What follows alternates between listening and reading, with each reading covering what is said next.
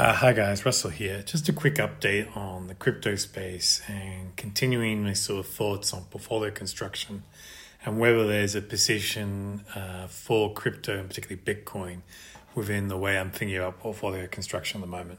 If it's interesting, become a paid subscriber and have a listen. All right, take care.